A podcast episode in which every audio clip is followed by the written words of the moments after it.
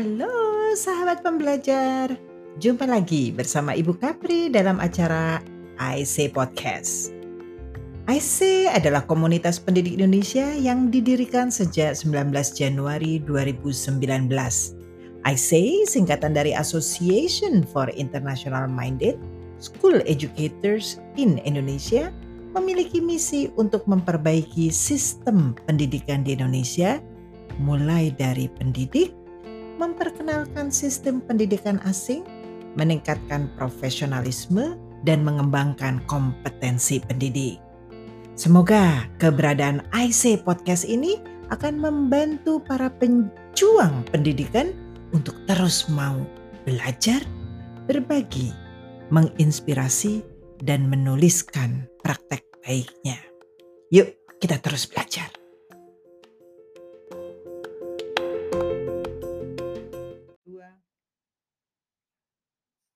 Halo Bu Kapri, Mbak Cita, apa kabar nih? Baik Mas Baik. Dadan, apa kabar juga Mas Baik Dadannya? nih, iya tapi mau curhat sedikit nih. Ah, sok sok Jadi iya, saya kan udah mengajar lebih dari 20 tahun nih, tapi, Wow. eee, ada beberapa hal yang tampaknya masih menjadi PR besar untuk saya. Jadi, eee, dalam beberapa hal itu kan ketika saya memberikan feedback ya kepada siswa, "Ini kok kamu kesalahannya sama ya? Padahal minggu kemarin tuh saya sudah beritahu kesalahannya bagian sini." Tetapi siswa tersebut ternyata minggu depannya lagi melakukan kesalahan yang sama. Kira-kira ada masukan nggak ya dengan kasus seperti itu?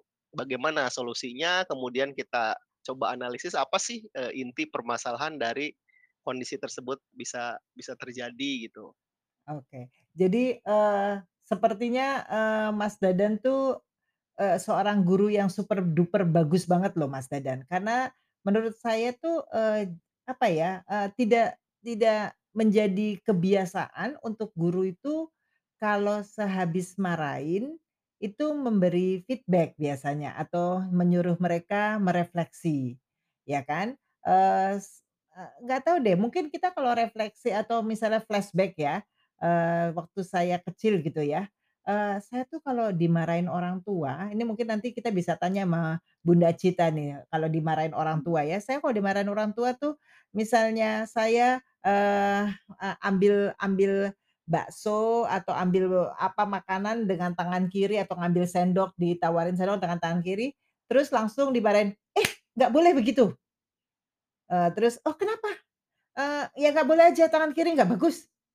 Gitu loh ya, eee eee, yang yang akhirnya cuma taunya tangan kiri nggak bagus, padahal saya bilang, "Kalau nggak punya tangan tuh kita juga sedih ya," gitu. Ya, jadi harusnya tangan kiri, tangan kanan tuh sebenarnya nggak apa-apa ya, gitu loh ya.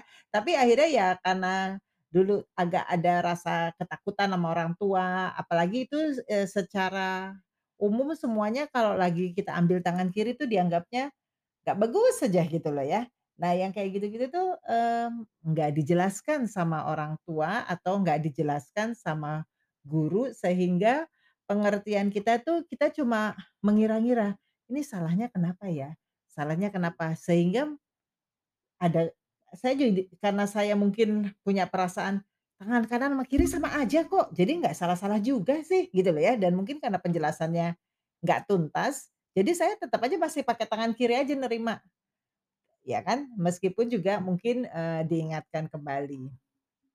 Oke, berarti kalau melihat kepada kasus saya, kita sebagai guru itu hanya sebagai coach atau facilitator aja ya, menyampaikan apa ya, menyampaikan sebuah situasi, tapi kesadaran itu harus timbul sendiri dari siswa. Kita hanya memberikan rasional yang lebih sederhana gitu. Kemudian siswa mungkin lebih berpikir, "Oh iya ya, saya membuat kesalahan itu yang bagian ini ya," gitu. Sehingga nanti ke depannya mereka bisa memperbaiki sendiri kesalahan tersebut. Karena kadang kala saya berpikir kita itu sebagai guru kadang berpikir kita itu serba tahu gitu, kita itu maha tahu gitu. Jadi kita berharap siswa itu, eee, diberitahu kesalahannya, padahal mungkin bukan itu pendekatan yang yang yang cocok, apalagi dengan generasi milenial yang mereka bisa sendi bisa mencari jawaban sendiri sebenarnya di Google gitu. Tapi ya itulah internal tampaknya lebih lebih kuat ya, Bu, ya, untuk Mmm. membuat mereka sadar gitu, eee, apa kesalahannya, kemudian apa yang harus diperbaiki gitu di ke depannya. Iya, menarik banget kalau dari aku menyam apa, menyambung cerita Bu Kapri tadi, bener banget. Karena kita mungkin dari terbiasa orang zaman dulu itu, eee, apa, ketika dikasih tahu tanpa harus membantah atau bertanya, kita ikutin aja ya, sepertinya itu memang sudah turun-temurun gitu. Sehingga kalau dipikir-pikir, akhirnya bisa berefek buat saya itu jadi malas berpikir, jadi, eee, apa, kayak nggak mau tahu curiosity saya jadi malah nggak terbentuk gitu Mmm ya. mmm mmm. Dan kalau itu misalnya hilang di masa kita waktu masih kecil, itu bisa-bisa nanti ketika kita belajar juga kayaknya kesulitan juga itu, Bu. Karena Betul. sudah terbiasa cuman disuapi solusi mungkin ya, seperti itu kira-kira. Eee, gimana menurut, I Kang Dadan sama Bu Kapri? Iya, kalau, eee, setuju sih, Mbak, eee, tapi mungkin say saya juga agak, eee, berpikirnya ini ya, eee, apakah mungkin karena memang dulu kita dibesarkan seperti itu, karena memang kita dulu zamannya baby boomer atau generasi X ya ya, eee, atau, eee, memang keadaan normal yang sekarang juga memang sudah berubah gitu loh ya, Bergeser eee, ya? bergeser. Jadi mungkin culture kita juga sudah bergeser. Itu juga, eee, saya saya saya lagi coba berpikir dari segi, eee, dari seorang pendidik ya, karena saya pikir kalau kita, eee, tadi yang tadi Mas Dadan juga sudah katakan, kalau dari segi pendidik itu, kita itu sebetulnya sebetulnya cuma sebagai facilitator, sebagai wasit aja gitu loh ya. Eee, Mhm. karena karena memang kalau dipikir ya, kalau shortcut-nya, kalau kita bilang shortcut, memang harus itu habis ngasih tahu, selesai dan dia nurut. Tapi masalahnya itu enggak terinternalisasi ke, anak tersebut. Nah, itu akhirnya jadi buat PR buat kita. Jadi karena kita ini pengennya shortcut, jadi langsung dikasih tahu, langsung dihajar gitu, yang penting hari itu pas tanggal itu udah bi bisa berubah. Tapi ternyata berubahnya itu hanya pada hari itu. Nah, ini yang kita mungkin, eee, harus mulai melihat lagi bahwa itu bukan pendidikan yang sebenarnya. Yang sebenarnya itu adalah ya prosesnya tadi dibetulin sehingga terinternalisasi ke dalam dirinya. Karena biar bagaimanapun kalau saya ya sebagai pendidik, kalau kita mendidik anak kita dengan baik dan benar, ya kan, eee, mereka-mereka itu nantinya menjadi orang tua, yang di mana mereka akan menduplikasi apa yang dia terima untuk ke generasi selanjutnya. Nah, jadi mungkin, eee, teman-teman yang mungkin melupakan ya, kalau saya selalu bilangnya ini mungkin yang ada dalam kurikulum ngumpet itu tadi, Mas Dadan, Mbak Cita. Jadi, eee, Mmm. guru tuh jangan konsentrasi hanya pada kurikulum yang tertulis, tapi kurikulum ngumpet tadi, yang di mana refleksi itu mungkin catatannya cuma, oke, pasti Anda pastikan Anda melakukan refleksi. Cuma cuma apakah cuma bilang, "Oke teman eee, anak-anak waktunya refleksi." Terus, eee, "Oh oke, nggak ada yang, eee, mau ngomong ya? Oke kita lanjutkan." Nah, itu nggak boleh seperti itu. Jadi itu harus memang ada momen lagi kalau menjadi guru. Mungkin Mas Dadan ada masukan atau tambahan lain? Iya, Bu, walaupun ini bagian dari kurikulum ngumpet, menurut Mhm. saya tetap harus di distrukturkan. Artinya Mmm. memang dibentuk sebagai sebuah sistem sehingga nantinya siswa itu terbiasa gitu. Nah, untuk membuat itu terbiasa, guru itu harus mencantumkan, eee, durasi refleksi itu di dalam RPP mereka gitu. Setuju. Jadi tidak ha tidak hanya refleksi sebagai bagian dari tidak hanya, eee, formalitas saja gitu, "Oh ada refleksi ya," tapi memang harus diskenariokan dari awal bentuk refleksinya seperti apa. Kemudian kita juga seperti yang disampaikan oleh Bu Kapri berfokusnya kepada proses gitu, berfokusnya kepada proses, apa yang sudah dicapai oleh siswa, kemudian apa yang harus diperbaiki oleh siswa ke depannya. Jadi bukan berbasis nilai ya, Bu, ya, tapi berbasis, Betul. eee, individu kepada siswa itu sendiri gitu. Menarik sekali, Bu. Iya iya. eee, saya mau nambahkan Mas, eee, Dadan, eee, yang bicara tadi refleksi itu sudah dalam RPP. Sama halnya ada pembukaan, ada isi, ada penutup. Pada pembukaan itu pun juga ada ice breaking dan sebagainya.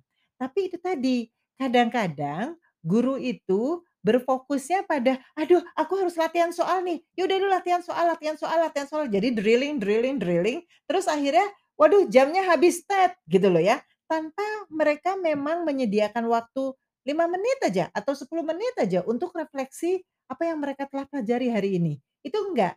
cenderung refleksi itu dianggap tidak penting. Mmm. Padahal ini adalah menurut saya ya, ini adalah keterampilan yang dibawa sampai mereka nanti tua. Ini keterampilan yang harus mereka punya. Nah, ini kan harus dilatih terus kan, sama halnya kalau kita, eee, mau belajar, eee, apa namanya, naik sepeda. Naik sepeda itu adalah sebuah keterampilan. Kalau kita makin sering latih makin sering latih, kita bisa tahu be belok kirinya kapan, ini kanannya apa, itu makin lebih lebih apa ya, lebih kitanya udah terinternalisasi sehingga waktu mau miring aja kita tahu nih, ini udah arah arahnya udah mau ma belok ke kanan. Nah, keterampilan itu seperti itu. Nah, guru juga harus, eee, apa ya, me me mencoba untuk memastikan refleksi itu bukan hanya di RPP, tapi memang benar-benar dipastikan setiap akhir tuh ada refleksi. Pastikan ada refleksi.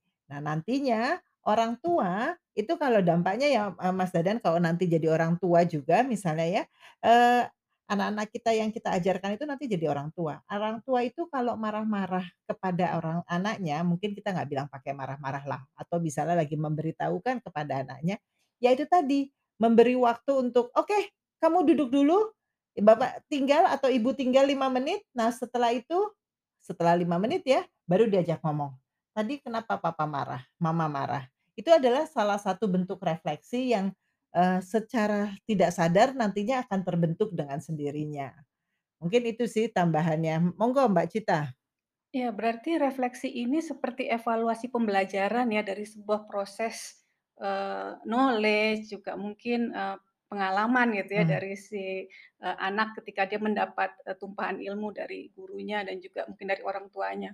Mhm. Kemudian, eee, setelah mereka mendapatkan eee, evaluasinya itu kan berarti baik kita sebagai orang tua atau guru, kita perlu me memberi pertanyaan-pertanyaan yang bisa meng menggugah dia punya pemikiran, pemahamannya supaya jadi betul, supaya jadi kaya, mungkin seperti itu ya. Jadi, eee, mereka itu lebih apa ya, kritis dan juga pemahamannya lebih dalam, mungkin seperti itu ya, Bu, ya?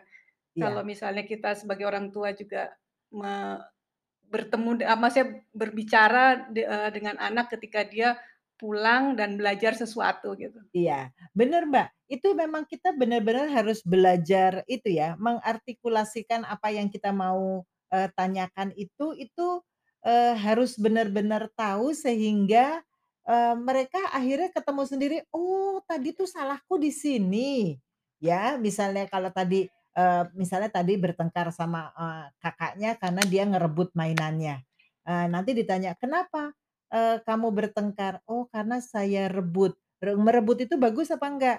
Eee, "Kamu suka nggak merebutnya?" Gitu loh. Jadi, eee eee, Mhm mhm. pertanyaan-pertanyaan itu yang akhirnya mereka akhirnya berpikir bahwa, "Oh, jadi saya salahnya tuh di situ ya?" Gitu. Iya iya.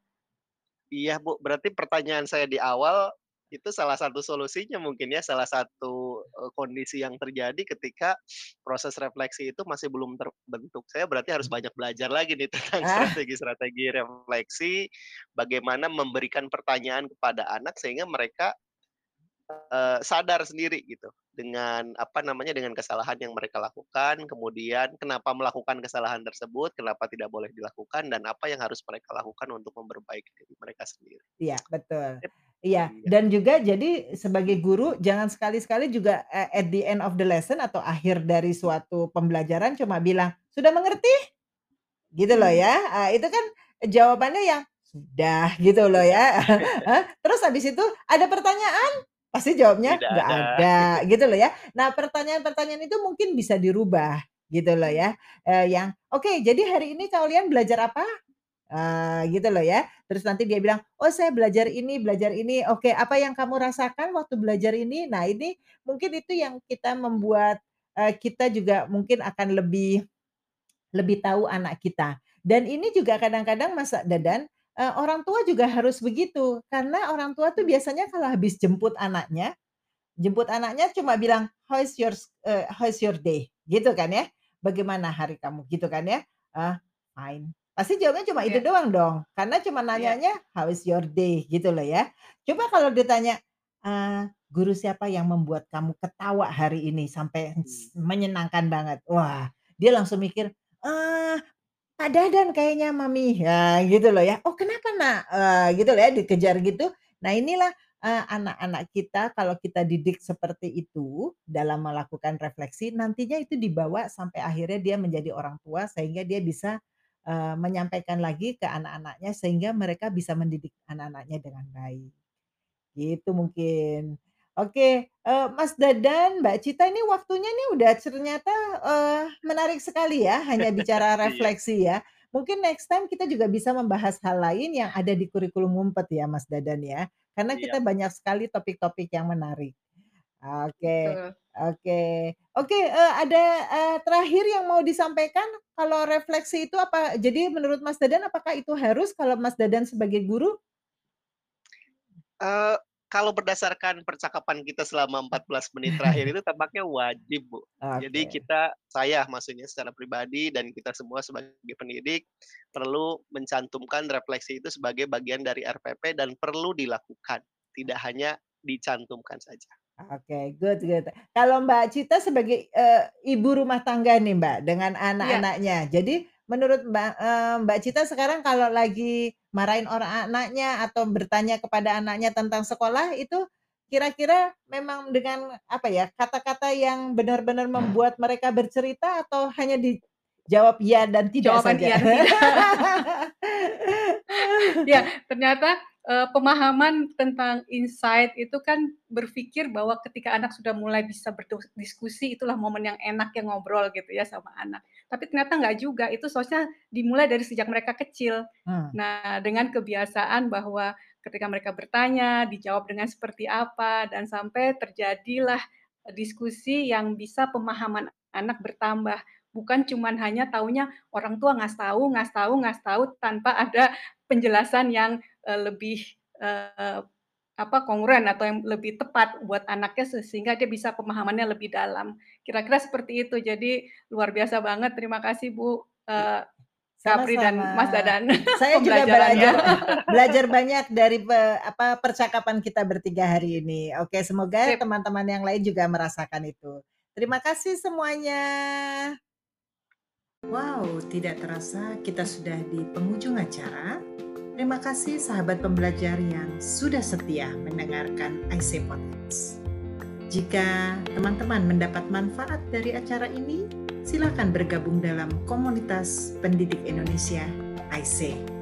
IC selalu mendukung semua anggotanya untuk menjadi pembelajar seumur hidup, selalu ingin berbagi, selalu menginspirasi, dan selalu menulis untuk meninggalkan warisan ilmunya. Terima kasih, sampai jumpa pada acara IC Podcast selanjutnya.